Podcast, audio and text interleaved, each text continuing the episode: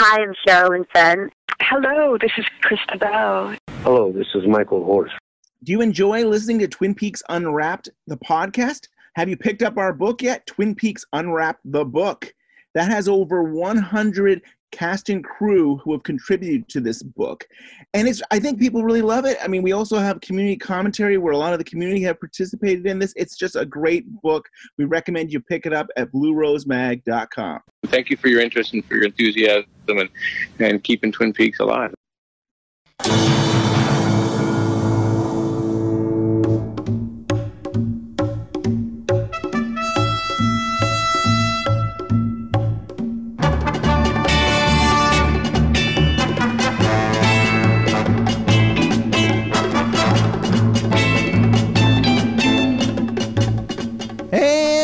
Welcome to Twin Peaks Unwrapped. I'm your host, Ben Durant, and beside me is. Brian Kozaczka. So, Brian, there was this show back in the 60s called The Prisoner, and this month is the 50th anniversary of the show. Oh wow, I gotta watch it still. And uh, if you haven't watched it, there's gonna be some spoilers. Today we're going to be talking about Bex and Easton from the Time for Cakes and Ale podcast. And they also have a podcast on The Prisoner and on Twin Peaks.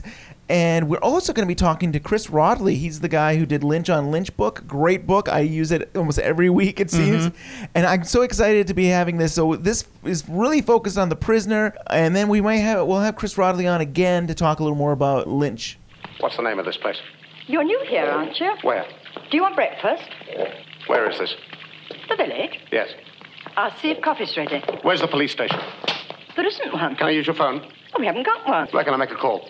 Well, there's a phone box around the corner. All right, we're on the show with Easton and Bex from Time for Cakes and Ale podcast. Hello. Hi. Hello. hi. First, it's really cool to talk with another Twin Peaks podcast, which you Yeah. guys are great. Tell me, how did you guys get started in podcasts? Because you have three podcasts.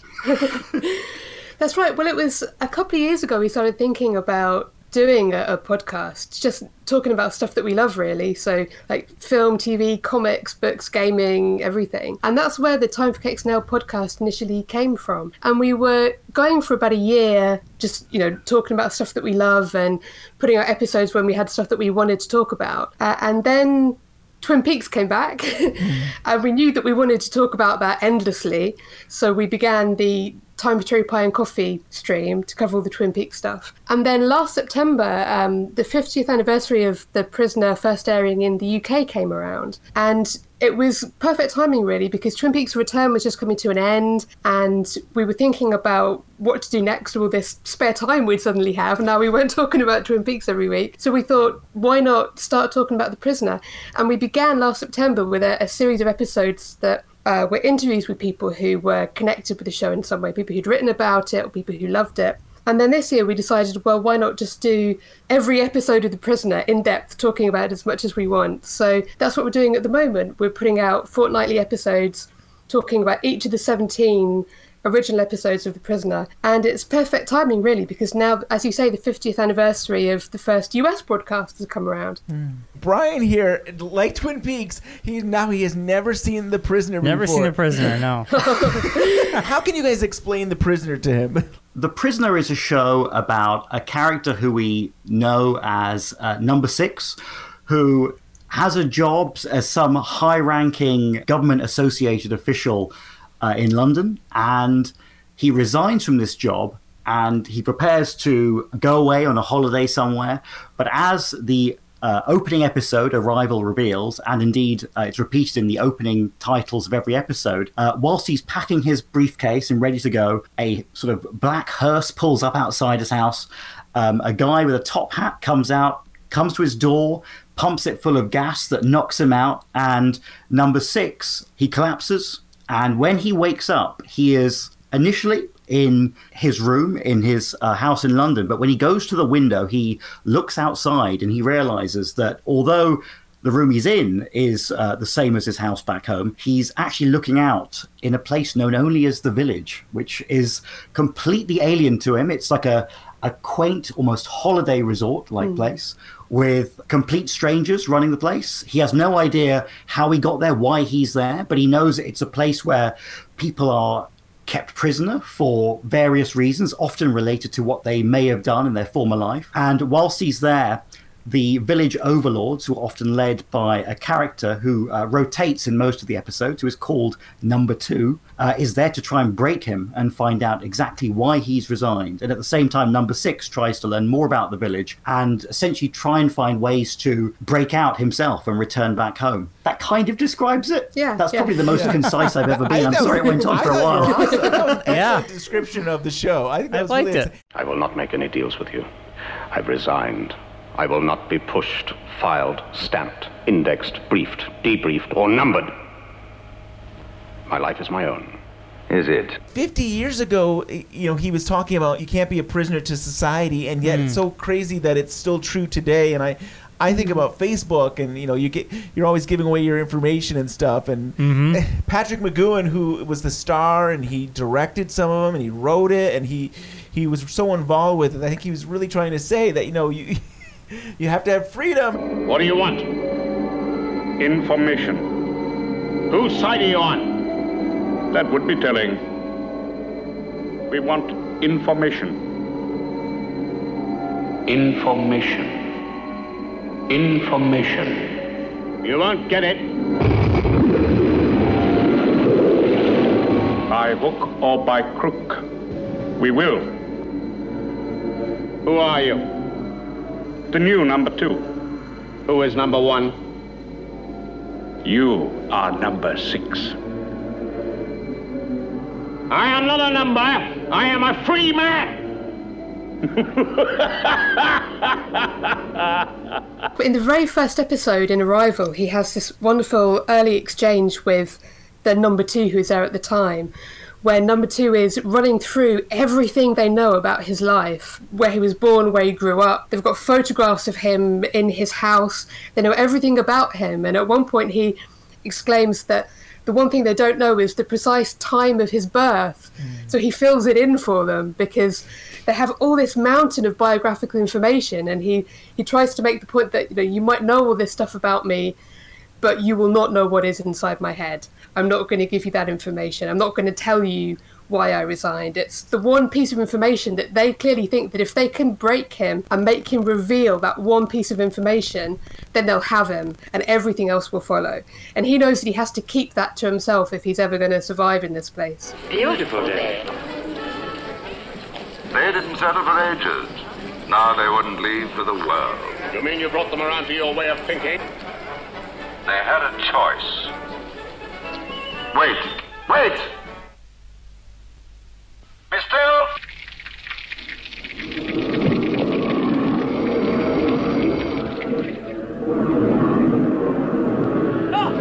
Stop!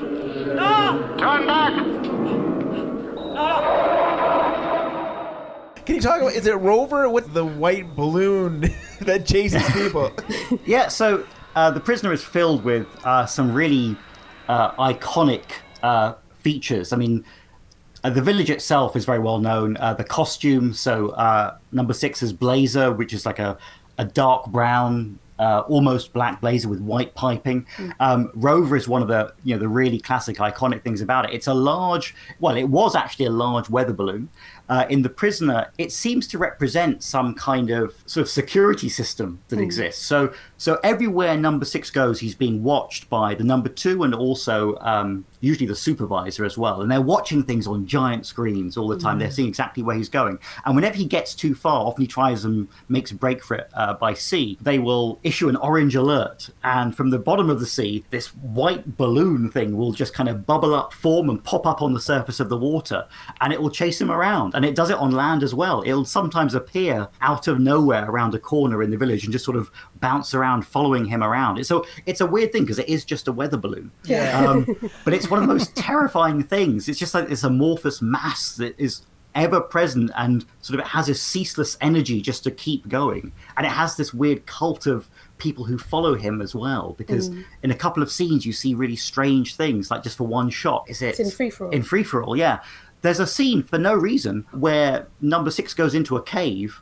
where he finds rover and it's just uh, surrounded by i think four guys in bizarre sunglasses sitting on deck chairs watching it. Um, it's never mentioned again, and it's extremely surreal. I mean, everyone was probably on drugs at the time, but but it's just the craziest thing, and all these things keep popping up. It just it's the whole thing is very trippy. Yeah. Yeah. It captures people and like you see the balloon like covering their face and stuff. And to me, it, it can be creepy. Sometimes it looks like eh, you know I don't know what's going to kill people or what it's doing. Huh. But the unstoppable and unknowable nature of it in that you, you're never really sure. Is it mechanical? Is it biological? Is it both? How is it killing people? Hmm. And, um, and the fact that no one can seem to stop it to the point where you, you see quite a, a few scenes all the way through the show where rover is bouncing around the village and the people just freeze and stand completely stock still so that it will go past them and not touch them. It's, it's kind of menacing and completely unknowable and i think that's why it's become this iconic element of the show that really all you need to do to represent the show is have a guy in a blazer running away from a white sphere and that that's people know what that is that's the show I love it.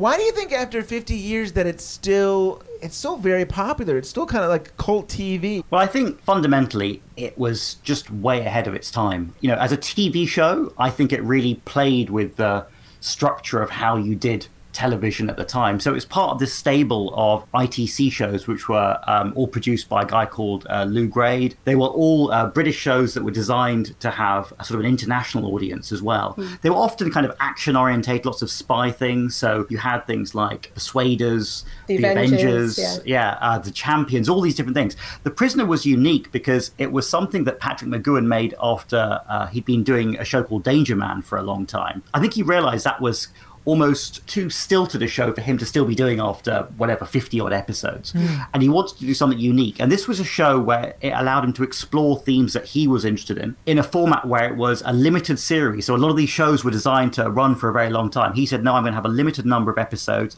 Each episode is going to be about themes such as uh, free will and surveillance and the idea of you know personal prisons and uh, big brother. All these things which sort of i think resonate well as much, if not more, now than they did back then. And also, you know, just in terms of how he was doing this show, I mean, all 17 episodes, wonderful little sort of mini movies to watch on their own, all very unique. And yet, everything that's in that show, I think, um, from its iconography to how um, it's influenced TV, it's seen in sort of the fabric of how TV has been made for the last 50 years. I think certainly it's inspired loads of other cult TV shows that have um, happened. I'm sure it's certainly something that was watched by a lot of creators of a lot of really great shows at the moment. Just people who kind of thought, you know, let's try and be original with the show. And I think the originality of the premise and the desire to make it has translated to viewers who are like, I want to see something new. And because it's a very timeless show, although it's a very 60s thing as well,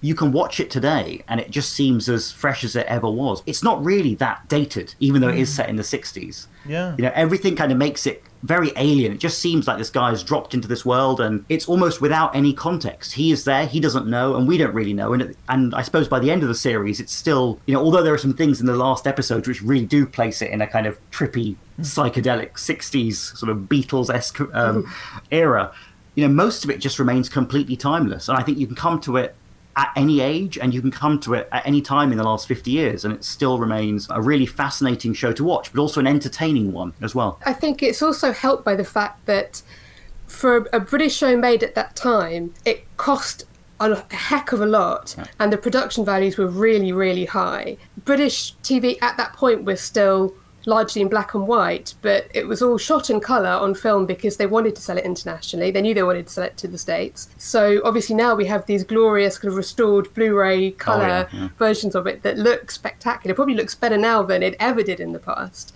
A lot of the directors that they had making episodes were more used to being film directors, so it has an incredible filmic quality to it sometimes. There's something about it that makes it stand out even amongst all of those other shows that were being made at that time. I mean, it's one of those shows where you look back and you think, how on earth did they ever actually get away with making this? Because it cost way too much and it, it must have seemed completely bonkers at the time. You know, you, you talk to some of the surviving cast members now and they say that, you know, a lot of people didn't really understand what it was about when they came on and did their guest episode. They just kind of ran with it. But Patrick McGoohan knew what it was about and it was it was so much with him being the driving force of it and bringing his vision to the show um, that I think made it what it is and it, it's still so fantastic to watch Yeah. Uh, David Lynch, when he was doing the new Twin Peaks, he wanted to do 18 parts. And Patrick Mhm. McGoohan wanted to do seven episodes. He felt like, okay, the story is about, we have enough to tell seven stories. And Mhm. the studios, or they were kind of like, okay, you,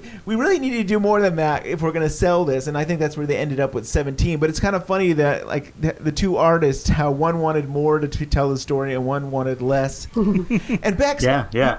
Bex, you talked about uh, the Blu-ray, and I felt like you're rubbing it in because the UK got a new 50th anniversary Blu-ray. Ah. They, they included, in my mind, uh, Chris Rodley's uh, documentary, and I was like, I wanted it. I actually been waiting to rewatch The Prisoner for like two years because, like, okay, I'll wait for the 50th anniversary. They have to put out a new Blu-ray for this because it's the 50th anniversary, and it never showed up. So I'm jealous of you guys that you got Aw. a new Blu-ray.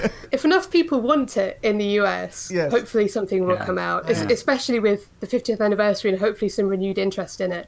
And Ethan, you mentioned about creators, you know, being influenced by The Prisoner. Mark Frost, co-creator of Twin Peaks, he loved The Prisoner when he was younger, and I'm sure he was influenced by The Prisoner in some way when it came to Twin Peaks. I remember, uh, I think it was around the time of the UK anniversary when you know, there were lots of tweets going around talking about the fact it was, you know, the 50th anniversary of The Prisoner. And I'm sure Mark Frost himself actually tweeted something where he referred to The Prisoner as the greatest show of all time. Yeah. Now, uh, you know, I can just imagine, you know, Mark Frost, probably people like uh, Damon Lindelof. I can imagine the people who made things like The Wire, The Sopranos, or like Vince Gilligan who did Breaking Bad. I think all oh, these people have all mentioned it at some point as a show that was influential, and you can just see that there's it's the people who have kind of come in this. I don't know what it's called, this kind of golden era of, of television where people are making these limited event series or sort of shorter runs of really good quality television that's just designed to really be challenging to you know to watch and engage the viewer that moves away can the, you know from the network format that was running sort of throughout the 80s and 90s all those people i think are now having this moment where they're able to produce really good original shows. And i think you know a huge debt you know has to be paid to people like McGoohan who allowed these things to get made at least on the UK side. I think lots of people were doing it in other parts of the world as well, including the US. But there are a few creators I think who are really doing original things. That you know, and you can just imagine you know a young Mark Frost watching this, Yeah. you know, and and thinking, oh wow, you know, this is a really cool show. Then yeah, this this probably gets your creative juices flowing in the same way that 25 years ago people were probably watching Twin Peaks and thinking, what is this thing? And it kind of gets you really creative. It gets you excited about things again, and it's something you engage with. Oh yeah, I definitely agree. I listen to all your podcasts, and I think you guys really complement each other so well. And and just having you on today is like you guys really know your stuff. Like you really, you guys are always on top of it. Time for cherry pie and coffee is your Twin Peaks podcast. And uh, you, you're continuing to do that, right? You're kind of going back and forth between the, the different podcasts. Yes. So this weekend we were at the um, Freud Lynch conference in London, and it was actually on the train on the way back. We're inspired by all the conversations that were happening.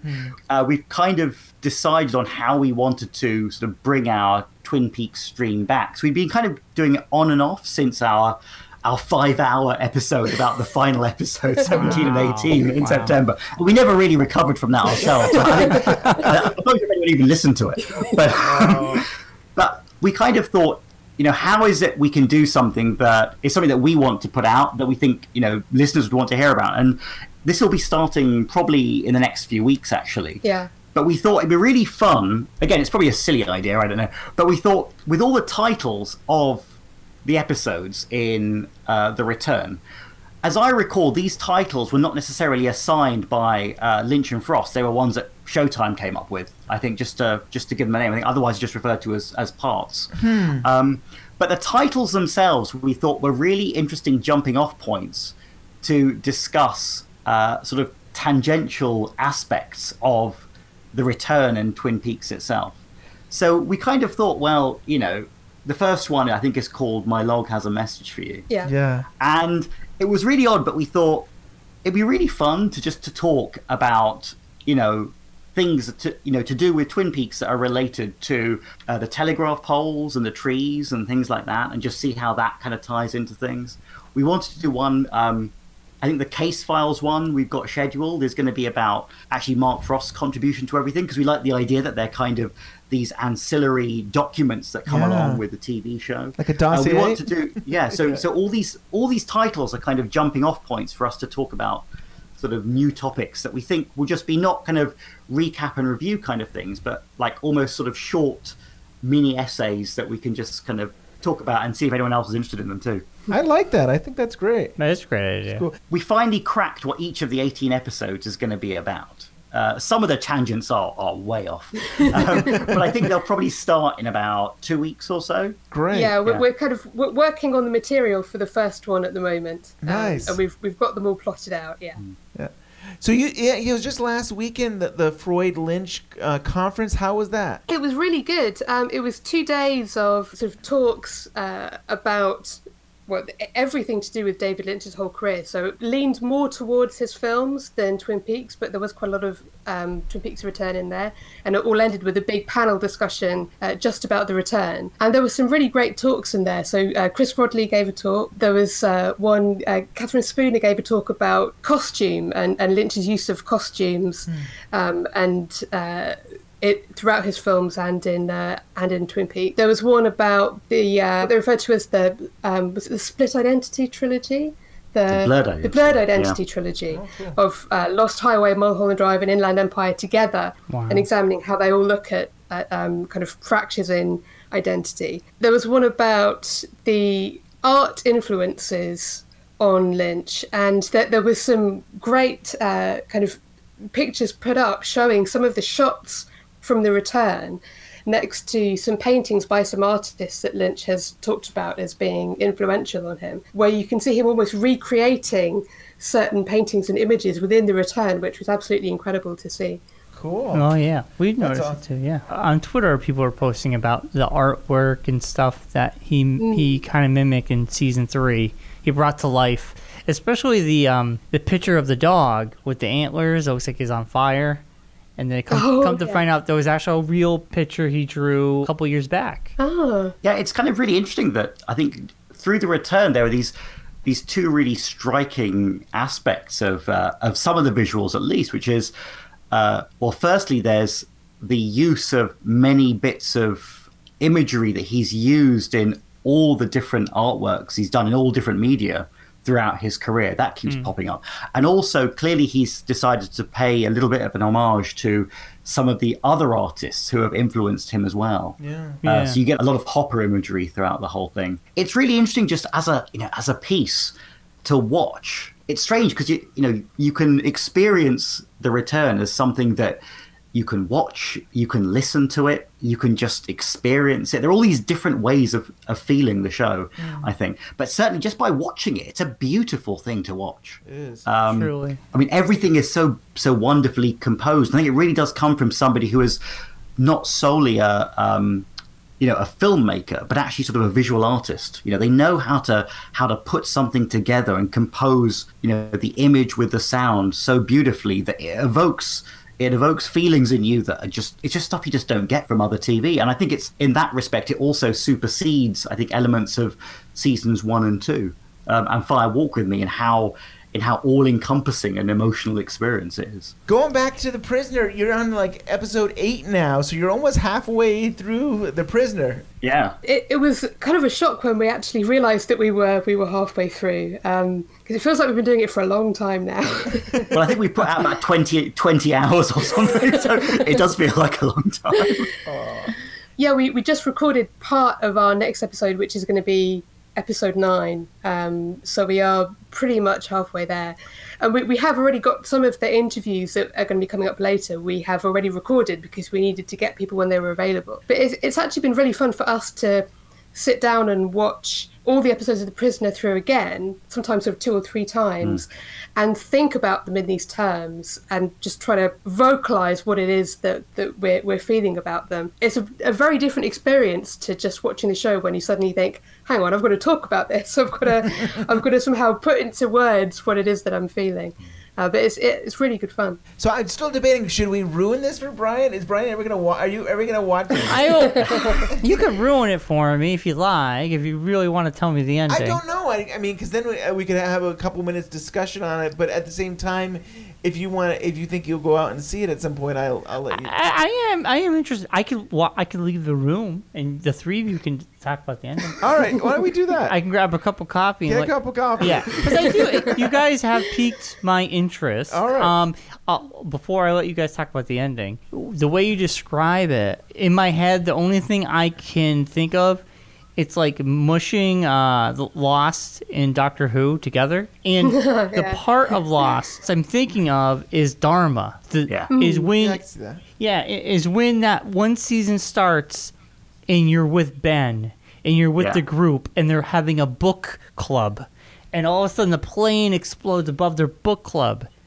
And and you see a different perspective. That's the part remind what you're saying that he just appears in this new place. Right. And I kind of think of the Dharma initiative. And we didn't say, did we? Though the village is an island, isn't it? Well, is is it? Is this part of what, where we're going to be talking about the last All right, maybe we should. episode? that- that's a great point. Never mind. We'll- Don't ruin that for me. I, I would say that when I first watched it, I thought that, that the village was an island. Especially, I mean, you can see in the first episode that you know he's trying to escape, and I would be led to believe that Gotcha. he's on an island and that there is nowhere to go. So my lost connection is go. pretty close. Yeah. And then when you mentioned Yeah. the the white block, the white sphere, I think of something out of Doctor Who with a weird alien and a practical effect and uh, a something little like bit. that. I mean, it probably doesn't go as crazy as Doctor Who, but I mean, Yeah. it's got elements maybe. the sphere planet of aliens. All right, I'll let you guys talk about the end. I'll, I'll get a cup of coffee. I'll be, Okay. Just open the door crack when you're ready. All right, all right, he's gone. No, let's let's talk about Brian. No I'm kidding. so the big thing in the in in the prisoner is who is number one, and I mean we're led to believe by the end it, it seems like number six is number one. Is that how you, take it to be? there's something very strange about about that last episode. I mean, it was it was very hastily put together, and I think it it it throws up many different possibilities. It could be interpreted in many different ways. What we do see is is the reveal that uh, a character who is um, thought to be number one is is found by number six. Uh, he's found wearing a mask, which, when removed, reveals uh, the mask of like a gorilla. And when that mask comes off, it is Patrick McGoohan underneath, and they have this weird, strange, very, very uh, Dale Cooper, Doppel Cooper kind Yes, I of face off in the whole thing. And it is revealed that number one is number six. Now, whether that's like a, a literal representation of what's happening, or whether it's or whether it relates to uh, McGoohan's idea that everyone is kind of a you know in one's own prison in some way. Right. That there are many ways of interpreting it. I think I, I think the most literal one is you know is that that number one is indeed number six. But there are elements of it that make you wonder whether you know even that is an allegory for what for what McGoohan was trying to say about the nature of identity the fact that the village itself is filled with strange experiments that seem to generate uh, doubles of people and and ways to obscure identity it's it's unclear exactly what's going on. I mean, indeed, there are elements that suggest that Six is aware of what the village might actually be, or certainly the people he works for or worked Wow. for formerly back in London were aware of what the village was. Wow. I think it can be read that way. Well, I, th- I think everyone's going to have very subtly different interpretations of what of what those uh, final few minutes mean. But I think certainly, yeah, it does it does appear that uh, number one's identity, which you know, which Six has been looking for the whole time, is actually himself. Yeah, Uh, he does escape at the end, but I'm trying to remember now. Did he go? In, was he was he in a car? He was in a truck or something. But he I don't think he even had to go by boat or plane. He just seemed to ride off. yeah, that, that's what's so bizarre about that last episode is that re- previously you've seen escape attempts happen by sea, and it has seemed that the village is, is on an island of some kind. And yet, in that final episode, they seem to drive through a tunnel and emerge, and they're just On not that far from from London. Yeah. And then they just drive to London. You think, well, how how does this any of this work? with The geography of where we thought the village was, and yeah, they've, they've got that uh, truck with the kind of open side with the bars, which was introduced in the in the penultimate episode, hmm. and they just drive through London, and you just have bizarre music, and Yeah. and then just no no explanation at the end. It just Right. ends, and it's as endings go. I think it's up there with part eighteen of The Return. Yeah. In in some ways, just saying to the viewer, like, right, well, that's up to you then. What do you think happened? Because we're not really going to explain it to you. You know, it, it was pretty audacious to do it back then, and I think it's still a risky thing to do now in terms of people wanting some kind of narrative conclusion and then not getting it. Oh, this is like the curtain call. Like the show is over, and they're kind of like taking their Hmm. final bow, and it's like they're, they they that's the way they're going to end it. But then he, he gets to his house, and the, the door opens by itself, and it makes you think. Yeah. Yeah. It makes you think of the door in, in the village. And it's like, wait a minute, is he still a prisoner? Is he still in the village? Yeah, so earlier on, I think it's in uh, Many Happy Returns, he manages to make it out of the village by means which are unclear because it's certainly not the same route he takes in Fallout. Um, but what happens there is that he returns to his old house, number one Buckingham Place, and uh, the door does open normally. It's opened by a maid, and there's a new occupant in the house who is revealed to be an important character in the in the prisoner mythology. And yet, yeah, you're right. In the last episode, he goes back home and it just automatically opens. It does make you wonder, you Right. know, exactly what it's all kind of meant to mean. I think even those last few minutes, you know, is this actually all something which is not necessarily imagined, but like a, you know, a potential way that this this whole thing plays out? Because it all ends in this strange fever dream as, you know, the end of Once Upon a Time, there's such strange things going on. There's the rocket. There's all the people in the in the strange masks who are all singing "Dem Bones" over and over again. There's a guy who's the judge who was formerly a character in uh, "The Girl Who Was Death." Was it? Mhm. Yeah. Um, Yeah. You've got the kid who was in uh, Living Living, in in Harmony, returning here, and it's strange because obviously there was there was talk about how uh, McGoohan wanted to continue the series in some capacity, and his original idea was to have a spin-off show that would take place with the kid Oh, and the butler having Wow. adventures. I don't know what form that would have been, but that would have been an incredible show. It, it would have see nothing it, to do with number six. That was the proposed follow-up that never actually happened. Isn't that something? Wow. That's crazy. I didn't realize they ever talked about a spin-off. I hadn't heard that before. I think an aspect of it must have been so. So with the uh, final episode being so controversial, so famously, uh, the switchboards in the UK were jammed at the networks that were showing the episode because everyone just went crazy and wanted to know what was going on. McGoohan had to take his family and leave the country.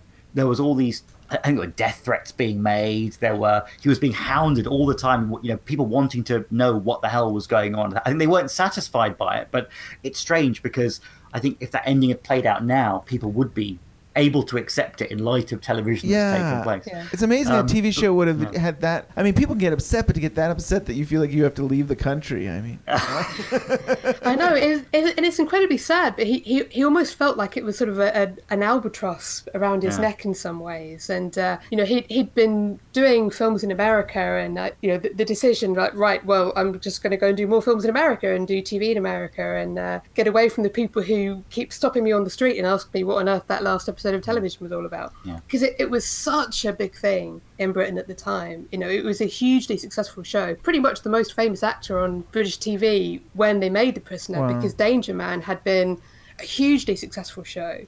Um, millions of people were watching it, and then the, the Prisoner had become almost one of the first water cooler TV shows before that was even a thing.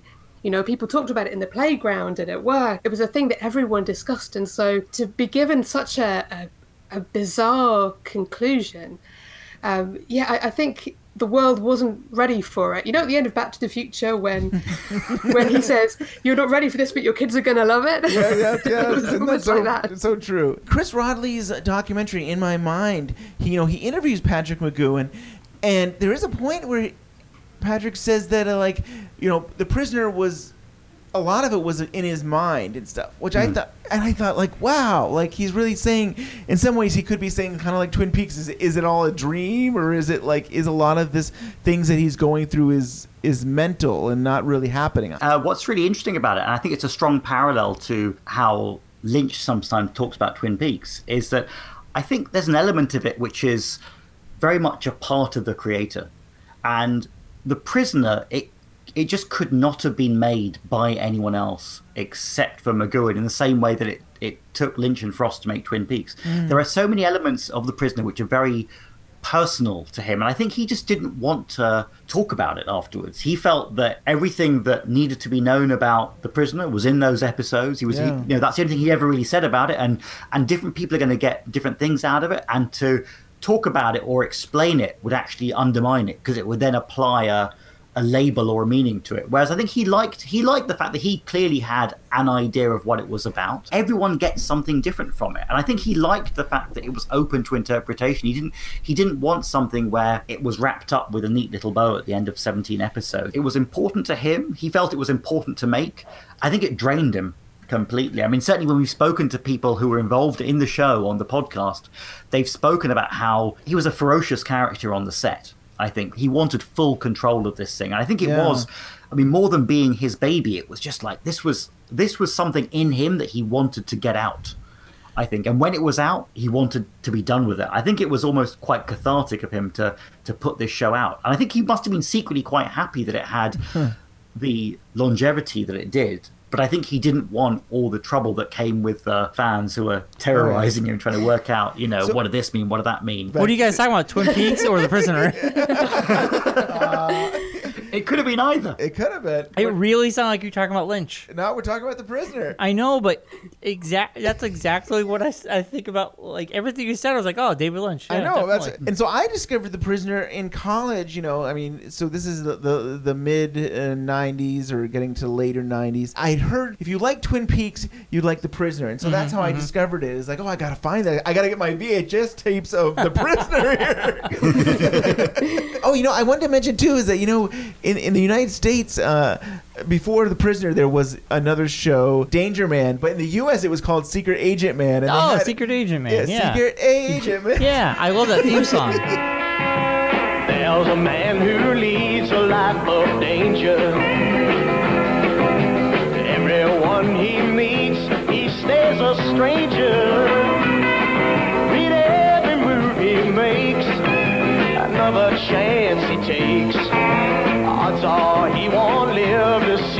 Tomorrow. Secret agent man, secret agent man. They're giving you a number and taking away your name.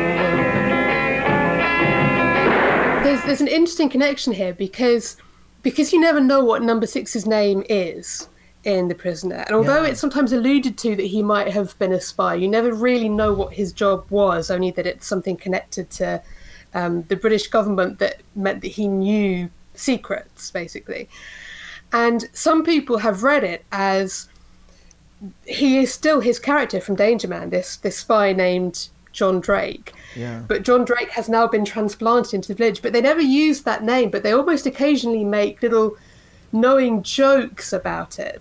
Um, there's a I think at one point there's a photograph of number six that's used, and it's the publicity still of him as John Drake from Danger Man. That's something. Um, it's almost like they're just teasing the audience with this, Yes. but it's it's not actually him in the sense that they ever confirm this, but Right. it's it's just one way of reading it. Yeah. Yeah, and Markstein, who was the co-creator, but who departed after the first sort of twelve or thirteen episodes, uh, so he was a co-creator with McGoohan, and I think Markstein was more keen on the idea of Number Six being John Drake, whereas uh, McGoohan just liked the ambiguity of it. So it can be read either way. Um, you know, personally, I you know I I like to think of Number Six as somebody different, just because I think it adds even more to the Yeah. uh, to the mystique about the whole thing.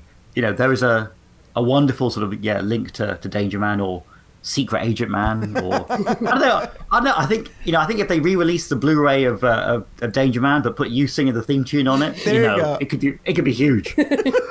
I love that theme song. I mean, I, that, you know, I never saw the show, but when I was younger, I heard that song on the classic rock channel. Yes. I recorded it, and my, I drove my parents up the wall with that song. I absolutely loved it, and I didn't know it was a show. I think my parents told me it was a show, Right, and, right. and I was just kind of like, I just love the song. That that's an awesome song. I also learned. I mean, only reason I was probably uh, Chris's documentary that uh, Patrick McGoohan could have been James Bond. He Yeah, turned, he turned yeah, it so- down. Oh Um, wow. that would have been a remarkable turn of events, but it would have it would have probably changed the direction of James Bond forever. So he was going to do it. Was it after Sean Connery? I think it may have even been that they it was asked him Sean Connery. before Yeah, Sean yeah. Connery, yeah. Wow. Wow. and and he he didn't want to do it. If you watch the the Prisoner, you'll notice that unlike a lot of those kind of glossy spy shows of the time, number six he he never gets into romantic entanglements with anybody. He never carries a gun. And these were all things that came from McGoohan's influence that, that speak to his character, really. The, the reason that it's believed that he turned down being James Bond is because he didn't like those elements of James Bond as a character. Hmm. And if if you take those elements away from James Bond, you're almost not actually left with a character because if he's not womanizing and shooting bad guys, then what is he doing? Right. He isn't really doing anything at all, you know. That's fun. um, but it, yeah, it's the shows that McGoohan had the the biggest influence over.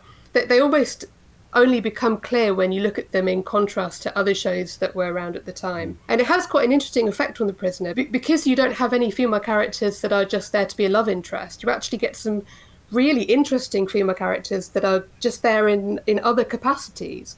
Whereas you watch a lot of those other shows that were around at that time, there are a lot of, you know, girlfriends and love interests around.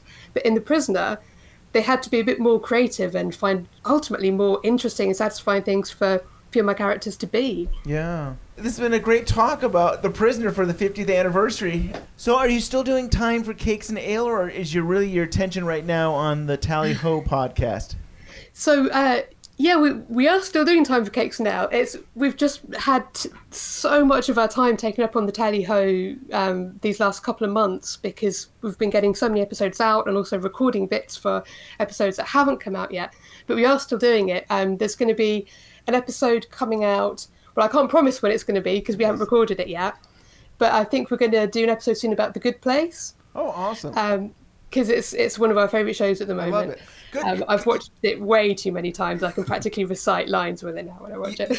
you need to convince Brian to check it out. I've been trying to get him to watch this show. Well, I will. I have so many shows. Listen to their podcast. Listen to All their podcast. I will. It's so I- good. It's I like the, one of the best comedies out there right now. I know. I have a long list. it's another example of a, of a show that it doesn't need to have a you know a 22 season sitcom style where Mm. everything goes back to the beginning. It's it's a show that that takes the fact that it can just do these 12 episode seasons and embraces it. Is there anything else you want to share with us about in your podcast uh, before you go? Well, just that all three of them are going to continue. I mean, we've we're going to have our next tally ho uh, coming out um, next Wednesday. Which is going to be about the episode Checkmate. It's a really great episode, and we've got uh, our guest on for that one is a guy named Rick Davy who runs the Mutual website, which is a, a huge prisoner fan site. He's incredibly knowledgeable about the series.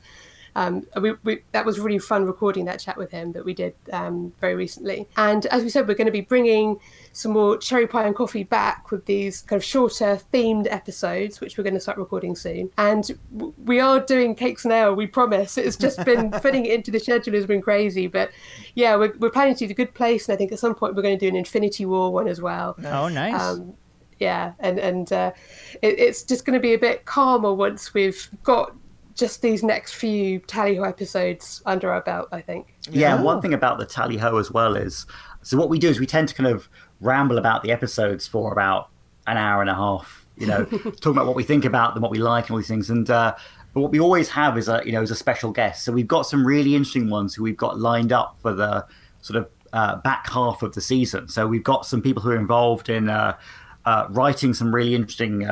Uh, books about the show, some filmmakers who were involved in it, and also some of the original cast are popping up for interviews as well. So it's getting hard to track people down. Obviously, it's a very old show, but um, it's remarkable how we've managed to, I think, also get some interviews with people who have really interesting perspectives on it as well. So if you're interested in the show, and I think it's a good time to come to it just because it is the 50th anniversary and you know, if you can get your hands on a copy, it really is worth watching. If you're a fan of Twin Peaks, I think I think The Prisoner is, you know, is a is a really interesting show that I think you might just take to as well. Um, you know, it it would be really interesting just in terms of watching along for the first time and sort of having like a review and recap kind of style analysis, but also um, the really fun bit, you know, I think are the interviews that we have with people that go along with it because I think it, you know, it's it's a show whose legacy, you know, is kept alive by the people who are actually peripheral to it because obviously uh, Patrick McGoohan is no longer with us, but it's Mm. remarkable how many interesting stories still survive.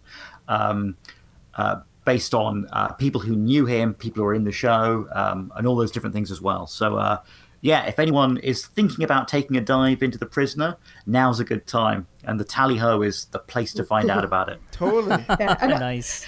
I should add that we, we've we've been keeping our recaps spoiler free for subsequent episodes. So if somebody's watching it for the first time, you can watch, you know, episode four and then listen to our podcast about episode four. And we're not going to be talking about loads of stuff that happens later in the series. So, Awesome. um, yeah, if you are watching for the first time, you can effectively sort of take the tally ho along with you while you're doing it. Awesome. so I think I'll do that. you guys had Chris Rodley on, and uh, you guys did two shows on that, and I th- and I love both of the, the the interview and the talk with him, and that was such Wow. good shows. And I don't was each show an hour and a half long, but it was like it was really immediate. It was, there was a lot.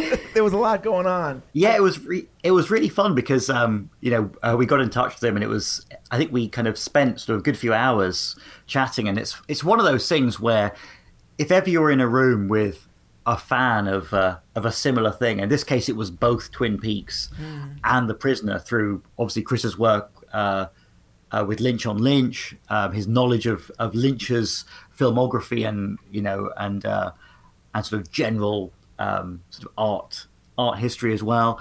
Um, and he knew McGoohan as well. I mean, to be in a room with somebody who you know really has some really interesting insights into it, and is also um, you know a really great documentary filmmaker himself. Uh, to be honest, I think we could have spoken to him for for days.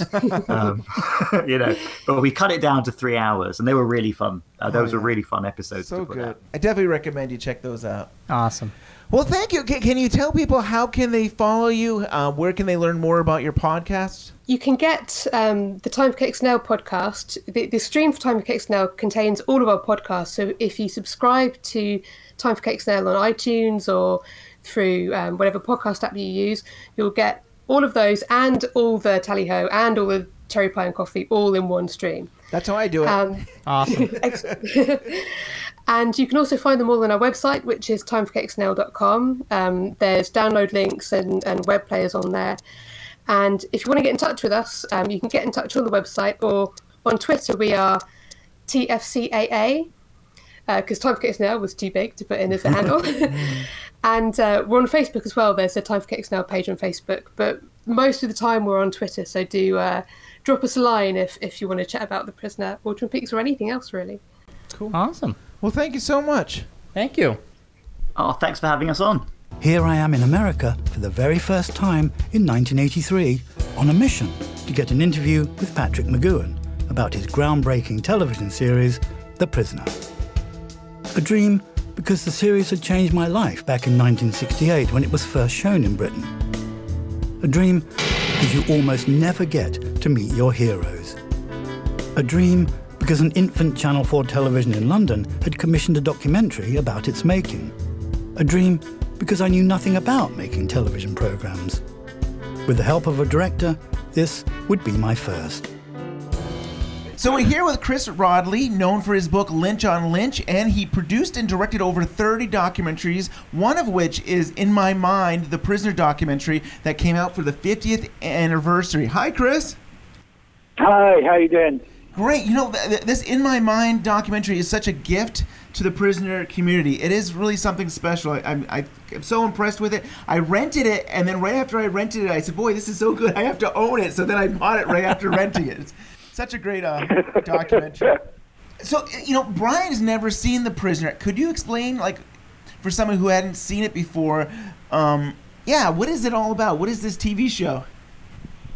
Well, uh, I've been thinking about this. Is I can describe it and I can explain it, but unfortunately, describing it doesn't explain it, and explaining it doesn't describe it. Um, I mean, it's it's an odd thing. Uh, I mean, it, it starts off.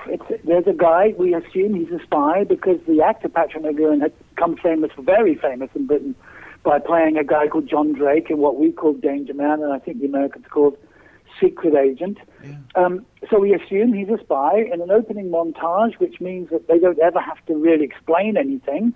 Um, in a kind of very, very beautiful economic sequence, he, he seems to be pissed about something. He, in a resignation letter, storms out, um, is about to leave the country when this is all kind of silent, like a silent movie in a way. Um, and he's, he's sort of kidnapped by a couple of undertakers in a hearse which is already should alert you that something's not quite right. And he wakes up in a kind of strange place, which is like a it's like a holiday it's like a holiday resort, but actually it's like a prison camp. So it has a kind of veneer of loveliness and an under underbelly of pure horribleness. And um, he doesn't know who's running the place, and they all they want to know is why did why did you resign your job? He won't tell them.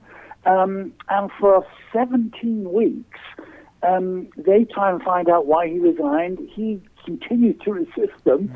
He, everyone in this village has a number. He's number six. He, he's interrogated constantly by number twos who are kind of who kind of rotate. Um, and he wants to know who number one is. So actually, the kind of thing of the series is a bit like Laura Palmer. I mean, who killed Laura Palmer? That's the, one of the things that keeps going on. Who is number one? Right at the end, we find out completely, uh, inexplicably, in one sense, that number one is him. He's the bad guy.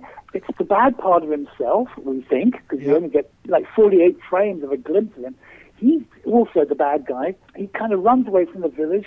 There's a sign which says London 27 miles. I can assure you there's no coastline 27 miles away from London.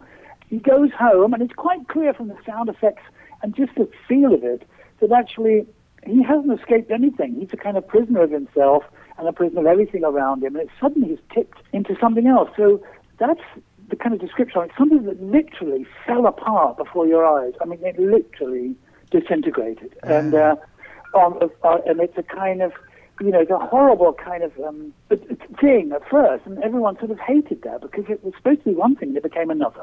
To explain it is, is a, a bit difficult, but you could really see it very clearly in terms of Patrick McGoohan. It's really all to do with him. Here's a guy, he's the second, he's the most popular guy on television, the highest paid, more than Roger Moore as the Saint. Um, and uh, he's got he's got a guy who loves him, Lord Grade or Lew Grade, who pays for everything um, who says, uh, and he says to Lord Grade, I don't want to do this anymore, I'm bored. And Lord Grade says, well, what do you want to do? And he says, I want to do this. And he's got a crazy idea. It's only really supposed to be seven episodes. It's a kind of serial, not a series. And it's it's a kind of a mind piece. Um, and he hasn't got anything in mi- how to finish it, but he's got a kind of basic thing. But he's got he wields so much power, and he's just, his, the money is there, and his Lord Grade loves him so much. It's just go. It's done on a handshake. It's very expensive, actually. Yeah. So he goes off. He finds it. He's found this place already, Portmeirion, an extraordinary kind of place in North Wales. It was the dream of Clough Williams-Ellis, uh, uh, who was a kind of low-rent William Randolph Hearst. I mean, he he kind of you know put built this thing out of bits and pieces that he nicked from around the world. Similar thing, except he was a bit of a toff, uh, a of a posh guy instead of a low-life kind of yellow press guy like Hearst. But anyway, so he's found the location. He, so he's but he's got a problem. He's he knows that he wants to do something very very significant and serious because he believes in television. And actually, not many people believe in television. I don't think in those days. Television was his palette, it was his vision, and it was his kind of destiny. So he thinks television is a very powerful thing. I want to say something that's worth saying. I've got a message. I mean, I've got a big message. Um, and so he starts off, and it's a kind of he takes an entire team of people with him from Danger Man. He needs them. He's got a brilliant team. The best uh, production uh, designers. He's got probably the best ever in the entire world. First AD in, in David Tomblin. There's never been any better. He's made most of the American movies that you've seen, and a lot of ours as well. An extraordinary guy. He's got a, just a brilliant team. He, he moves them into this idea. He gets writers, but the problem is, you know, there, there's, a, there's a basic problem there in that his singular vision, and it was absolutely singular. When you come to it, you've got to use you've got to use other people to help you, and I think it started off as one thing and became another because he needed those people. He needed those writers and he needed everyone uh, to help him do it. But in the end, he had a very clear idea and, and other people had a different idea by then. And so it sort of fractured. And there was a rush to the ending. Uh, I think as you probably know he wanted to do seven episodes. Lord Grade couldn't sell seven episodes anywhere, so he could sell 13, I think, to the Americans um, and to us. And then when that didn't quite work out, I think the Americans agreed, CBS, whoever it was, agreed to do another four, make it 17 and call it a day. Um, and so there was a rush to kind of finish it all off. Um, so it, it's weird because it sort of started off as something very unique, um, had to do it under a kind of spy, espionage, British serial uh, kind of guise. And when it came, what the thing, what that actually happened, I believe, is it became what it always was meant to be, um, a kind of allegory. It was never. What else was he going to do? He was famous for being John Drake, secret agent, you know. So that was his. That was his. That that was the guise, the cloak under which he could get into that thing. But really, because Pat is such a crazy guy, and because he's a very, very strict uh, Roman Catholic and had a very strict Roman Catholic upbringing and education, and had a kind of evangelical. You know, he wanted to change the world. Actually, I think he wanted to say something. So it got all snarled up in what telly normally has to do. So it, it, that's what was so great about it. You could tell while you were seeing it, it was not like anything else because it was kind of tortured um, Frankenstein experiment. I wrote to him when it finished. I was 13, I can't remember. I wrote to him because I was so appalled. I, I'd given 17 hours of my life to this thing every Sunday, not doing my homework for school on Monday. I wrote to him saying, you know, like, what, uh, what was that? And I just got a letter back. I think a lot of people got a letter back. It was a kind of agreed letter because he'd already bunked, he'd already run, you know, fled the country because people were upset. 17 million people watched that final one. I got a letter with a kind of, it was a printed signature and a booklet, which, which was called The Plain Man's Guide to the Prisoner. So I kind of felt that was all right. Uh, when I read a lot of it, I thought, well, I, I think I, I think I got that anyway. it's like people, you know, you know, like you've Twin Peaks. You have a suspicion and then you think, oh, I was right anyway. Why did I not believe my own intuition? It's been the beginning of water cooler moments or something, whatever they horribly call those things. Yeah. Um, so 50 years ago, you got, actually got to see it. 50 years ago, you were watching this. What was it about the show that you enjoyed so much as a kid? I, you know, were you 13, 15, something like that? Like, what was it about the show then that you loved so much? I think uh, it was everything, really. I mean, weirdly, it was shot in color, but we saw it in black and white. When you see it in color now, it's gobsmacking. Um, to think we had to watch it in black and white because although it was shot in color because they were being smart about the future, it went out in black and white, rather poor quality actually. Um, but everything about it, it was visually fantastic. It was incredibly unusual. It was also a mix of genres. It was like spy, but it was also, it felt like there was some science fiction in there and some psychological drama. And also, really importantly, actually, it was hip. And I mean, I was only 15 at the time, but you could feel that it was hip. At that time of my life and lots of people's lives, like my age, you were only in, I was only interested in two things: television and music. And and Sergeant Pepper had come out four months before, so the world was kind of different. Freak Out by the Mother's of Invention had come out pretty much the same time. That was, you know, there was a track on that called "Who Are the Brain Police." That was pretty, you know. Um, the new Pink Floyd album, first Pink Floyd album, first Doors album, the Velvets. So in music, pretty much every time you switched on the radio or put, bought a record, there was a different sound. Every, you know, whether it was a, backward guitar solo by Jimi Hendrix or Ray Manzarek switching his organ off and then back on again in Hello, I Love You, whatever, you know, whatever, different sounds. And so it seemed that it was hip. And actually, secret agents weren't hip. They were terrible, boring. They weren't hip because, of course, they worked for the FBI or the CIA or or MI6. You know, they were hmm. boring. James Bond, however hip, he was really not hip. He was a guy who wore tweeds and jodhpurs and ties and shirts and, and who in Goldfinger in 1964 said, you know, to the girl who got painted in gold just before she got painted in gold and died, you know, oh, my dear girl, do you not know that drinking Dom Perignon 1953 above four degrees centigrade is just not done. It's like it's just like listening to the Beatles without earmuffs. You know, it's like what? I mean, these are not hip guys. They're not hip guys. The hip guys actually, you had a few because you had Ilya Kuryakin and, and Napoleon Solo, who, you know, the men from Uncle. But then, who was Uncle? That wasn't exactly a, a, the FBI, you know. So they were like freelancers. So, uh, it, uh, you know, it felt to me like what the prisoner did was he was a guy who he had been the government guy, but he'd had enough. And actually, we'd all had enough. I mean, we'd had enough too. We felt like people telling us about how long to grow our, not to grow our hair, not what not to wear this or do that, or read this or do that. And the, the clever thing about the series was that he was, because he didn't trust anyone, he didn't know who was running the village, he was against everybody. He was against all authority, which is exactly what we were. We were like, so he, this is a good guy. He's hip. He knows he can't trust anyone because we can't. Who shot JFK? We don't know. Yeah. You know what's going on. So it seemed to me quite clever. So I think it was everything. Also, I won't go on too much for finding. That is, even though I'm a, I'm a you know, I'm married to Twin Peaks. There's never been a first episode of anything as good as Arrival. It's the most unbelievably, brilliantly set up first episode of anything. It's got everything. It's it's it's all the fantastic location work, the brilliant kind of sets, which was done at MGM while Kubrick was doing um, 2001. It's got a big vision, and it's got a. It's such a perfect piece of um, writing and filming, actually. Um, so it was just captivating from the get-go. There's no way, you know, that was you were on board immediately, immediately. You know, so years later, you wrote about the prisoner for such magazines as Prime Time in 1982, and in Degree Absolute, the production, dis- destruction, and afterlife of the prisoner, you tell the history of the prisoner with great details, Yeah.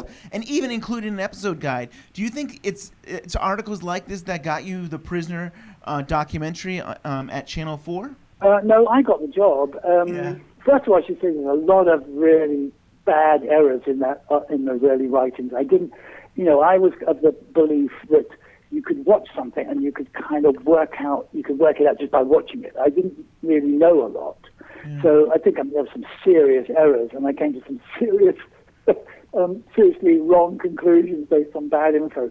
Um, but no, it was. I got the job because 1983, and I, Channel 4 had just started the year before, and I, I see, I saw that they had bought the series and they were going to run it, and um, I just thought, Christ, you know, if they're going to run it, I'd really love to make a, a documentary about it, but I, I don't know how to do that. But and I was in Paris at the time. I was in, I was running an independent cinema in London, and um, I, had to, I, mean, I had to go to Paris to meet Peter Brook to try and buy a movie off him because we had distribution as well. I didn't get it. Um, and I wrote a thing in a bar called La Palette. I remember it so clearly um, in, in Rue Saint Germain. I wrote what I guess is a treatment for a documentary, and I sent it to Channel 4. And because they, Channel 4 didn't know what they were doing in those days, brilliant, I got a call within a couple of days saying, come in. And I went in, and they said, we're going to make it. But you don't know anything about television, how to do it, do you? And I said, no. And they said, well, don't worry. Because, you know, it's not, it's, not, it's not rocket science. We'll stitch you with a director and a producer. And within, you know, like 10 days, I was in LA. So um, it was a long shot, but in those days you could do that. You know? I mean, you could never, ever, ever, ever do that. Now, there was never a moment in television when you could have done that, actually, yeah. except at Channel 4. Because Channel 4 had a weird remit. When they started, they were given a remit which said they had to produce innovative television and get 10% of the audience share. But those don't go together. Um, they've got like 4%, because if you do one, you don't get the other. Um, but they were willing to take on someone who knew absolutely nothing, but had the kind of knowledge. Um, so that was their risk, and uh, I think we all lived to regret it. but you, no, really, truly. How did you convince Patrick McGoohan to even get involved with the project? Like, here's somebody who's he's not really known for doing a lot of interviews, and you weren't Yeah. as well known, and yet you convinced him to be a part of the project. Yeah, I, I you know, it's really annoying. Uh, uh, and uh, I don't. I wrote him a begging letter, and you, you know, in those days you had to write a letter. Uh, you have I don't even think your faxes. Um, this is like 1983, mid 83. I wrote him a begging letter. I think it was two pages long. I remember that very clearly, and I sent it to his home in Pacific Palisades. I don't know how I got the address. Someone, you know, anyway. I wrote him a begging, and you had to wait for someone to write back, um, or to call you. And um, he called and said that he was he would do it. I, I don't know why. Uh, it must have been a hell of a letter. I wish I had a copy of it. I, I mean, I, I really wish I'd kept it. So stupid. But you know, you had to put a carbon copy. You know, it's literally. Anyway, it's primitive. Um, I don't know why. I think I, I can only guess now. I think what he may have gone for is I promised him, promised him for the bottom of my heart that I would not take any of the mystery out of it, any of the magic out of it, or say this equals that, this means that. That I, we would we would maintain the mystery absolutely as much as we could. It was going to be a teasing thing. Um, I, that may be that's maybe why he went for. I I don't know. I think maybe he he regretted it later because it was such a you know torment actually making the thing. Um, and I felt sorry for him, and I think he felt sorry for me actually. I hope a bit as it was happening. I think also he wanted to do it because you know he had this messianic complex, um, I mean that in a caring way, um, about he thought everyone in Britain hated him. because he'd let them down over this thing. This was this big thing, and everyone watched it. No one understood it, um, and that they would he used the phrase actually. They will crucify me. Um, so he went to America. He never came back, um, and I think he wanted to um, sort of confess. Uh, that's his Roman Catholic side, and also speak to the British public so that they didn't hate him so much. Of course, the British public loved him. He's completely wrong. I mean, they adored him. They would have forgiven him anything. But he thought they he thought they, they didn't like what he'd done, uh, and that he, I think he saw that this documentary as an opportunity to kind of clear the air a bit. As the documentary says, I didn't know that actually, you know, he'd already done an interview for um, Canadian television, but that's not the same thing. That was an educational channel in in Toronto um, because a university in Toronto, amazingly, was teaching had the prison on the syllabus, for Christ's sake. So he'd spoken to the Canadians, um, but that wasn't the same. So I, I think he thought, I'll, I've got something to get off my chest. Yeah. Um, so I, I don't. I never ask him why did you do it at Dent. I was scared of him anyway. I mean, he's scary. He's scary, isn't he? Yeah, and like, and and here's a hero of yours. I mean, he was a hero, and you got the chance to interview him. And what was like your first impressions of him? I mean, like, look, watching the In My Mind documentary, he seems almost as intense as Number Six, and he seems maybe a little mischievous, and sometimes, of Yeah. course, and he was a little frustrated with the project. But it was, I was just curious, what was, do you remember your impressions of him? Yeah, I, I, I don't know what the um, what the language barriers may be here, but I'll say he's fucking frightening. Um, we, we we met him um, at the top of the Huntley Hotel, the bar at the top of the Huntley Hotel, um, and he, it was frightening right from the get go. It was frightening. He came in. Um, he started reading us the kind of riot act about who we could interview, who we were not allowed to interview, all, all these conditions, massive conditions. We must not interview under any circumstances George Markstein, who was the script editor and who'd had a falling out, a serious falling out with. Because Markstein, since then, it was all his idea. You know, there was a, a lot of bad, bad blood there. Um, and unfortunately, I couldn't, we couldn't agree to any of these things because we were just making, we were just making something for telly. We couldn't agree to conditions. I mean, no television company will allow that. They won't. They like to be independent. So, so it was really frightening. He was like 1,000% right on it. And very, very, you know, seemed to me to be uh, angry, permanently angry, to say the least. Very troubled, very tortured. Um, I mean, very, uh, very, very early on, he said to me, "Chris, don't you think that when you when you get married, you should be a virgin?" Um, and so that was an early question, and I'd already fallen, you know, I'd already failed that test, obviously, um, and I knew that this was it was very, very serious, all this stuff, and he wanted to. Um, he had very high standards and uh, very, very high standards morally and artistically. So if you didn't, if you didn't, it, uh, it would be quite hard to meet those standards. And I think the people who he, who followed him loved him because of that. It's like one of your own guys, Sam Peckinpah. You know, I did a film about Sam Peckinpah once. Sam's a monster. Um, weirdly, the same people kept going back and back and back. I mean, I've seen grown men. I interviewed a guy called Gordy Dawson, who's Sam Peckinpah's um, first AD. Anyway, he's worked with Sam a lot. He's a grown man with a bar in his house, you know, one of those guys. and um, he cried. I mean, he literally cried when he was talking about Sam. It was so horrible. So you'd have to say, "What? You did seven movies with him, Gordy." What- okay, I understand you don't like gutting donkeys so you can get some vultures to kind of come over. I understand why you know you don't like packing chickens in the sand up to their heads so that you can shoot their heads off. And then because the weight of the sand and the heat of the sand, the chickens fall asleep, so you have to go and squirt lighter fluid in their face in order to get the shot. Um, but why did you go back, man? I mean, you know. So I think Patrick, you know, was a, he expected a lot from you, but I think everyone knew it was worth it, and I knew it would be worth it, but I didn't know what I was doing. Yeah. And I had a director who uh, abdicated within about three minutes because once the going got tough, he just sort of surrendered. A crew who were now seems to me inept, um, and so I could just see my baby crumbling, and I could just see the thing crumbling before my eyes. So it was, it was at once glorious to meet him and have that but also it was really horrible watching, looking as if something was going to fall. It is literally falling apart before your eyes, and will we have anything will we be able to make even make a film out of it? So it's pretty terrifying. We've never done one before. Yeah, and you, so you go through this, and you, you you you you shoot all of the stuff you need for your documentary, and then you get you get Patrick McGoohan creates his own documentary and sends it to you. What were you thinking? What was your reaction? It was like, wait a minute, why- I was making a documentary, and all of a sudden he's he's basically making his own documentary and wants you to use it on Channel Four. I mean, Yeah, I, I, you know, that was a glorious moment. I mean, he, he only did that because he saw Al rough and he hated it so much. You know, I mean, he screamed at us for 18 hours across Paris with the veins standing out on the side of his neck. Um, we got we had, we got moved on from several cafes. We ended up somewhere on the Champs Elysees. I seem to remember at 4 a.m. in the morning, and he's still screaming at us, and it's been going on all day, um, all day. And then uh, we went, went back to the hotel, and he sort of asked me, he said, "What's your room number?"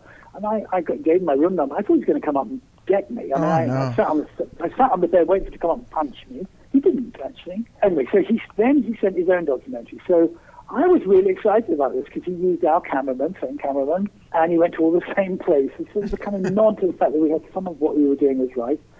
So I was very excited about it. I mean, I thought the interview was poor because it was one of his daughters had done it. Um, not Catherine. Uh, it wasn't Catherine. One of his daughters had done it. So it was a setup. Um, and it didn't reveal very much, but the, it went kind of really mad at the end. It went like the end of the prison itself, and I really loved all the mad stuff. Just fantastic. um, so I was very excited, and actually, you know, uh, I'm a nerd. I'm, an, I'm not. I mean, I'm a, I'm, I'm a fan. So to get something that Patrick McGoohan has directed arrive with your name on it, you know, um, I just thought, how lucky am I? I mean, this is exciting. I mean, it was it was stupid, but I I, I loved it just because he'd done it. Um, and I thought, well, he's just having a laugh with us, and that's fine. You know, we deserve it. Um, I really wanted to use it, some at least some of it. But at that point, he had. I, I never got a what I guess in this country you call it a release form from him. He never signed off on the interview, our interview. So Channel Four, uh, Channel, Channel Four had to freeze the production because he hadn't, he hadn't, he hadn't made it quite clear he hadn't signed off on it, and he hadn't. It's my fault. Um, so they froze the production, and uh, we were kind of in a state of nothing happening. Well, and so they said to us in no uncertain terms, you cannot use a frame of that because that that would put us in a very difficult position legally. If we show any of his footage, he's got us, so you've got to actually ignore it, pretend you've never seen it, which Yeah. is really painful. But that's it. We couldn't use it because um, we were in trouble. You know, we were in serious trouble at that point. Would you, were you able to use it? I mean, I watching In My Mind documentary. Did you you actually were able to take some of that uh, his work and share it i- in that film? Yeah, I mean the problem is, I mean what's horrible. I hate, I hate. Um, there's so many things I hate. Actually, but one thing I really hate are kind of archives. Somewhere there is a really good tape of that film, and Catherine doesn't have it. She's seen it, but she doesn't have it. She's given it her blessing. Uh, sort of.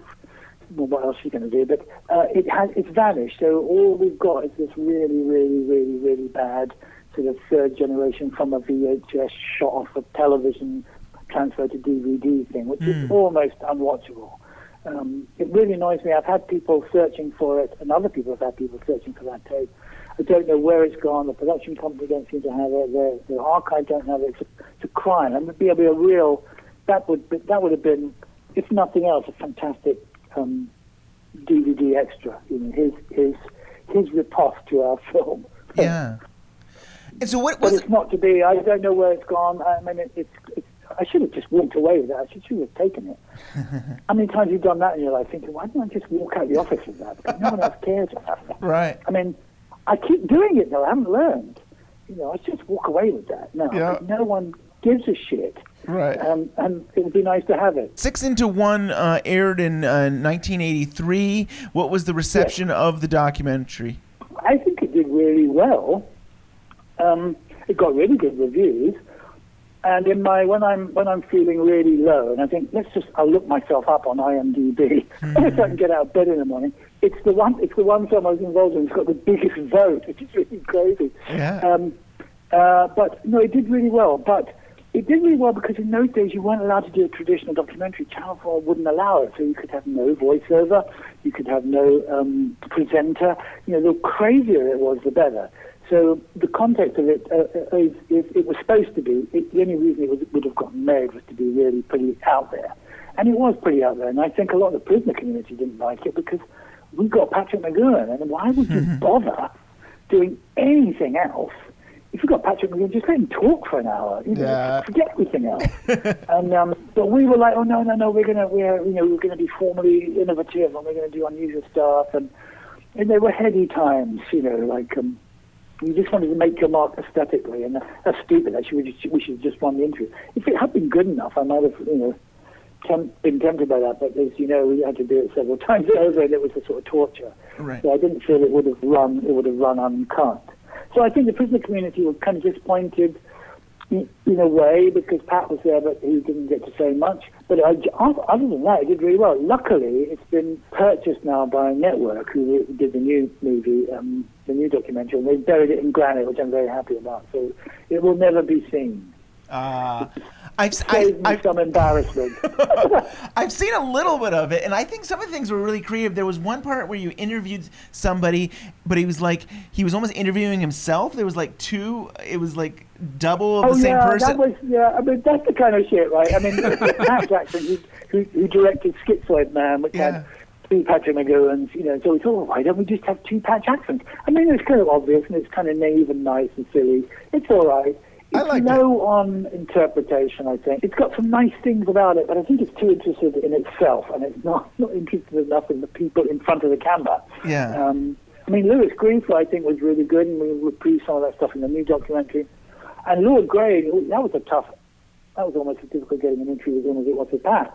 We only got it because Patrick McGoohan called him up to talk to these guys. Nice. Um, so that's rare, and I'm quite proud of that because even though he didn't have a lot to say, he's just like an adoring dad, really. You know, puffing away on his cigar, Yeah. saying how much he loves Patrick McGoohan. He would have done anything. Believe me, he would have done anything. Yeah. Literally. You know, even though Patrick I trashed his office, I think, at one point. Um, I think when Grade didn't give him the money he wanted for something else, jumped on his desk and literally kicked the shit out of the entire office. and was very unkind, actually. Um, which is not nice, because Lew was his, you know, couldn't have done anything without Lew. Just couldn't. You know, we all need someone like Lew Grade to give us the money and give us the freedom. And, Definitely. Um, you rarely get that. You mostly don't, actually. And Patrick did.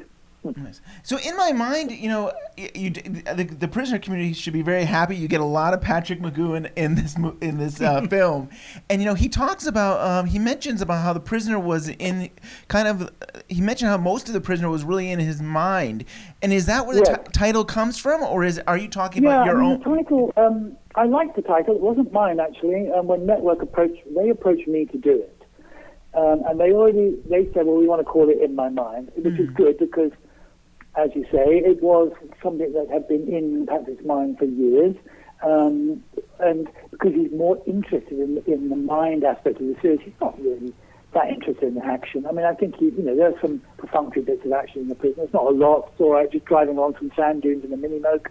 Um, a few punch ups, nothing much.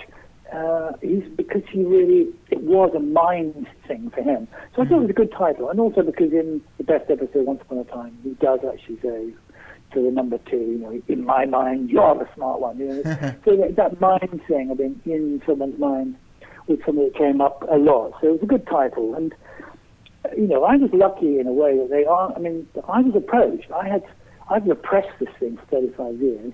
Like you do a bad work or like a shitty relationship or something that went wrong.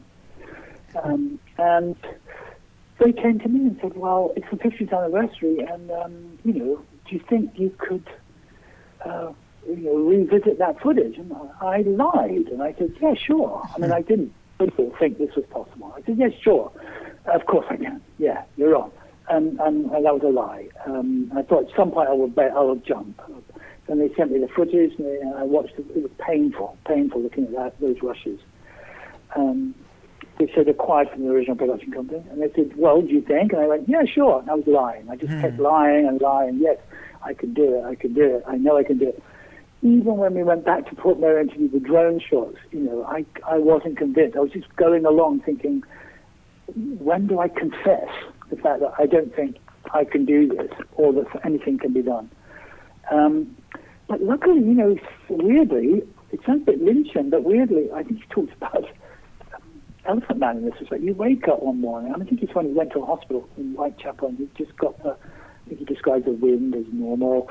Um, but I just woke up one morning and I could see a way through. And, uh, but that was quite late in the process. I was bluffing. I was bluffing, bluffing, bluffing. I thought, it's painful to look at. I don't want to be here.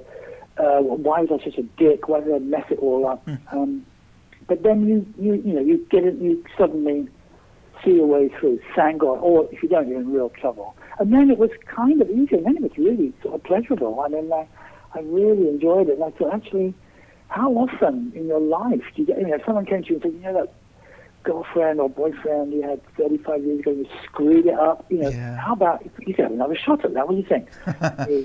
God, yeah, why couldn't you? So that thing I said that day, I could take that back and I could take it to Venice instead of to, you know, some shitty whole place. Um, you know, you don't often get the chance to revisit your past and make it make amends, you know. And I thought, Yeah. oh, okay, this is really good. Um, and although I am absolutely convinced that Patrick McGoohan would have hated the new film as much as he hated the previous one, I mean, I, I would rely on that. I, I, I hope he wouldn't disappoint me. He'd still think it was shit. I, you know, it's um, it was it's not. So I'm I I'm, I'm you know, that's but I knew that I knew he was right about the first one. I know he'd be wrong about the second one. As long as you know what it is, it's fine. But Yep. um, it, it was a rare opportunity. I'm so pleased they asked me, and um, um, that I managed to hide my um, my my lack of faith until the last minute, when suddenly it sort of all came good. Yeah. Mostly, mostly.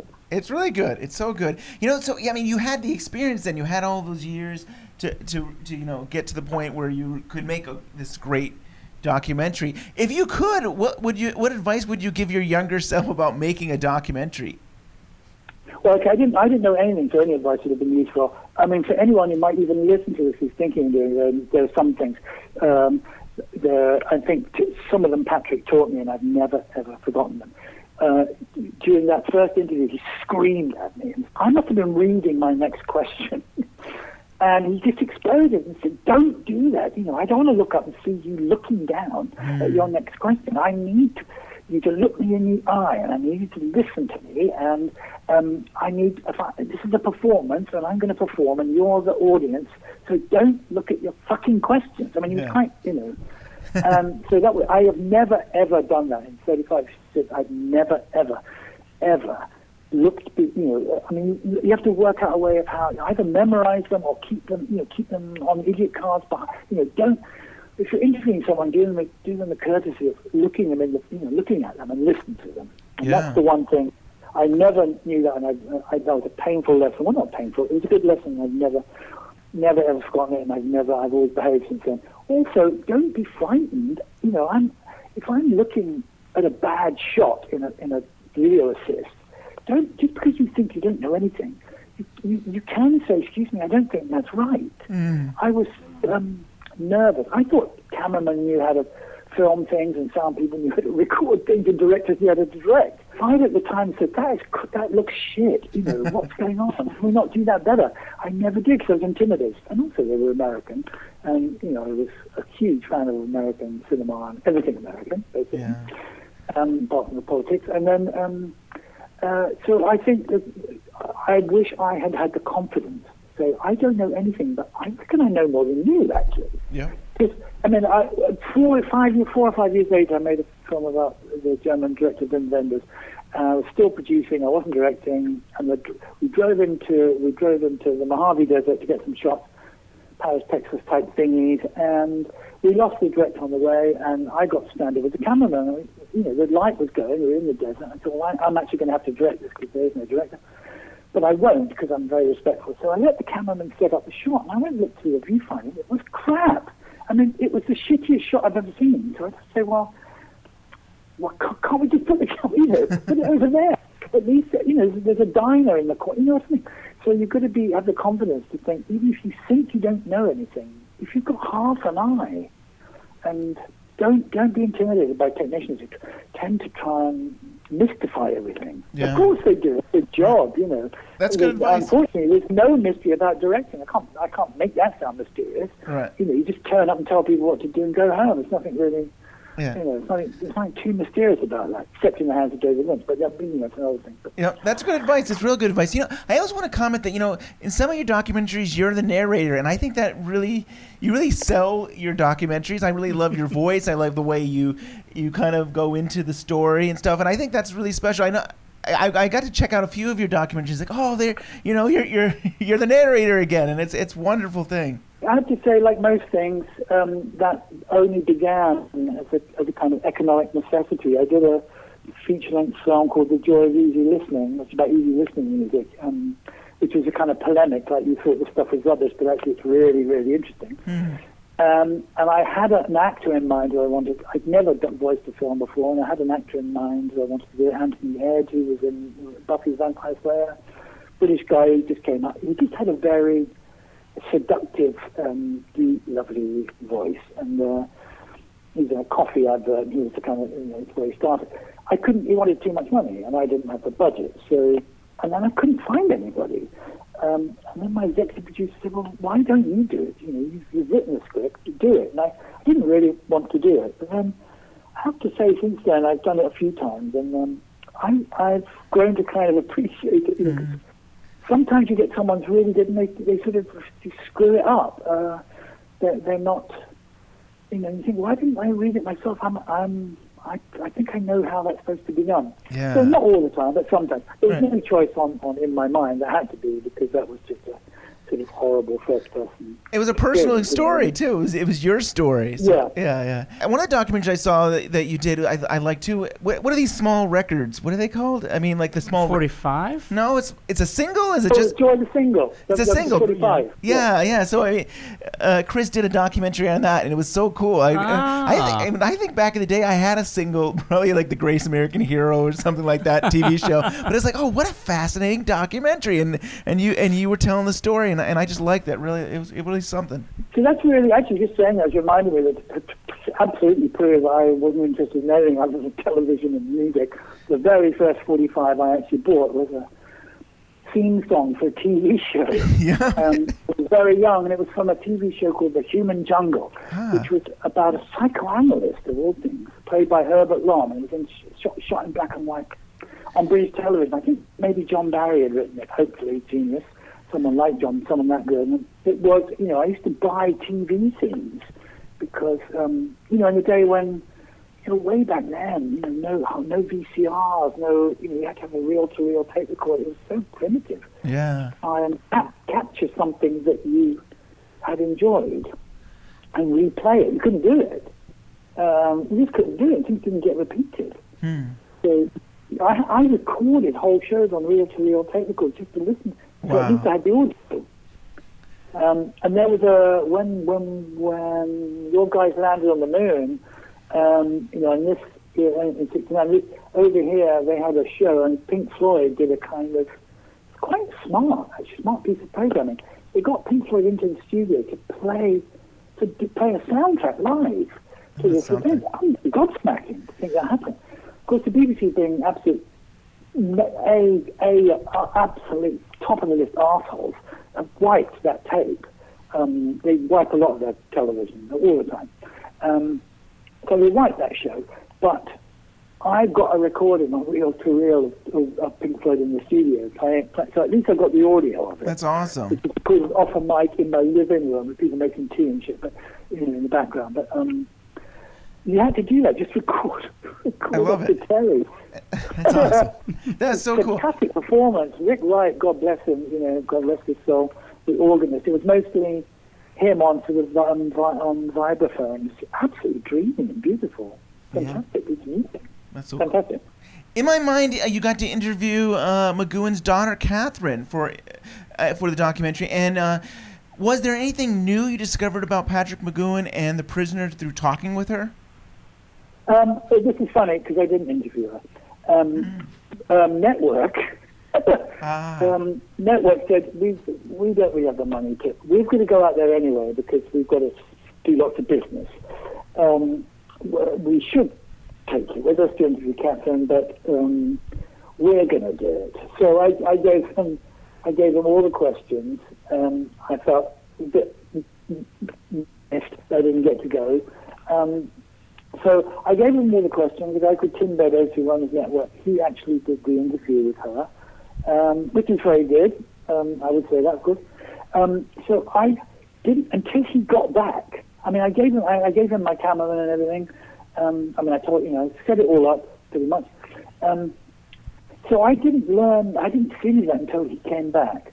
So it was interesting to me. It was interesting the more I looked at it, where she was very tactful, the points at which she was very tactful, and, and you know, as you would expect a daughter to be of a father, who can't have been an interesting and easy guy to live with. Um, and where she teared up, I think where you see, if you see something over and over on the kind of uh, in the edit suite, where people start, to, you know, they're trying not to cry.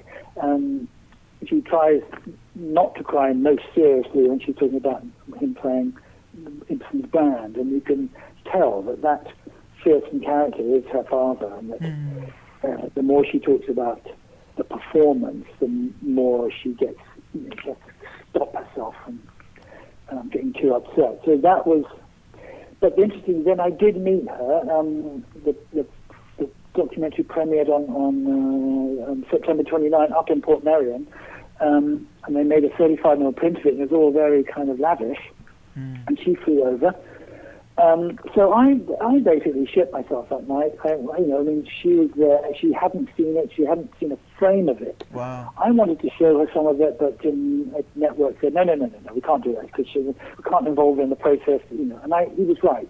But she hadn't seen anything. So there it is. It's kind of like it was like midnight. Um, no, it wasn't quite right. It was late. And uh, on, a, on the evening of the 28th, and the, the, the actual day of the 29th. And um, I was, you know, I just got drunk, and I thought I'd had loads of drugs. I had taken a lot. Um, I didn't have any except booze, was all I had. And uh, she, um, I thought, well, what's she thinking? You know, what the hell's going on in there? and um, and she loved it. And, But that was a bit, um, that was a difficult. That was difficult because we just didn't know. And um, she, she, I think she loved it. She said she loved it. So, and I was, you know, it was just huge relief all around. Um, not that she could have effectively done anything, but it's nice to know. Um, and uh, she agreed with me that her dad would almost certainly hate it as much as the other one, which was nice. but yeah, he would have probably walked out. Well, I'm so. Um, so I, I, I mean, I, I've been in touch with her since. We sort of keep in touch. Um, and whenever I do an event, I sort of say, "Is there anything wrong with you know?" So um, it's nice. I mean, I've, I've, I've often kind of thought, you know, you get all these horrible rumors about there's going to be there's going to be a movie version. First, it's going to be Mel Gibson. That's right. company were going to do a movie version because I think maybe because of Braveheart and they're doing this. Know, so good in that, I don't know. And then I think the latest film is Ridley Scott, which just fills me with horror. Um, that he'll do some movie. I mean, I've kind of I mean, I've had when I saw her in Portmeirion, I thought well, that's the clue to me. And I think what we have is we just it's you now. It's you. It's a woman. She wakes up in a place, maybe here, maybe not here, and she's kind of got this DNA in her, this horrible DNA from this crazy guy. Um, I haven't quite worked out my head, but I would love to do. I mean, she is an actor, and I think she's quite good actually. And it would be, um, it would be great to kind of a nice frisson there. if She sort of played a part that was a bit similar to that, knowingly. Yeah. Something nice, like down the years, you know. And we, you know, we'll get to it. It's like you know, if, if you know, if an actor says, "I'll see you in 25 years," and then you see them in 25 years, you can't help it. It's just you're you're there, right? I mean, it's just like Right. that, that kind of resonance and that kind of um, gar- um, baggage is, is it always pays off. Never doesn't. United States has not gotten the 50th anniversary of the the Blu-ray, and I was so disappointed. Part of the reason I was disappointed is I said, "Oh, I wasn't going to get to see your documentary," and I was so happy when I realized it was available by itself to rent and then Yeah. buy. And so I'm so happy about that. I still want the 50th anniversary Blu-ray, and I'm hoping eventually it will come to the United States. yeah, but I'm sure. I mean, it's. Um, I mean, I've never. I've made. I'm, you know, I can't. I don't know how many documentaries, but they've p- pretty much all exclusively been for television. So they've never had that afterlife. You know, they get shown. They might get repeated, but they're not. It's not like Lynch on Lynch or Cronenberg on Cronenberg. They're not. They don't exist on a shelf. You know, Yeah. that's what's quite nice about it. It's something that's mm, physically in the world. It's not just in the airways and the TV channels decide they've got, you know, they've got, they've got a hole in the schedule and they're going to repeat it. You know, it won't cost them any extra money. So it's nice, you know, it was nice to do something that was, I don't think it'll ever be shown on television actually. Apparently it's too niche according to most telly channels, or all the telly channels. So it only will ever exist as a, as a kind of DVD and some limited theatrical stuff. Yeah. But it's nice though, for once. Uh, Thank you so much, Chris, for your time. Pleasure. Great, great pleasure. Take care. Thank you, Bex. Thank you, Eason. And a big thank you to Chris Rodley for being on today's show. Today was an amazing show. It was really I cool. loved It. was. I mean, it was something a little different we did. I I really loved the prisoner. I mean, I loved it from back in college. I, I Mm-hmm. found out about it through through my love of Twin Peaks. I found out, hey, here's another crazy show to watch and stuff. So it's cool that we got a show to kind of talk a little bit about the sh- twin about the prisoner. Yeah, so cool. And I will definitely watch The Prisoner, Ben. I uh, you guys have You gotta watch the first episode, and you gotta watch. I think it's really like two last episodes at least, and you get a good sense of the show. But there's only 17 episodes, so it's not that much to yeah, watch. it's, it's not much. So I will definitely check that out this summer. If you have a suggestion for a guest, a topic, or just want to say hi, send us an email at Twin Peaks at twinpeaksunwrapped at gmail.com. Like us on Facebook, follow us on the old Twitter, and feel free to leave us a five star review on iTunes. Leave us a nice little comment. Subscribe to us. We're on YouTube. Subscribe. Google Play, Spotify, wherever your fine podcast can be found. We are there. Do the theme song. Do the theme song. Wait, Ben, ready? I'm gonna end it. You got- you- right. Secret, Secret Agent Agent Man. The singer. And you.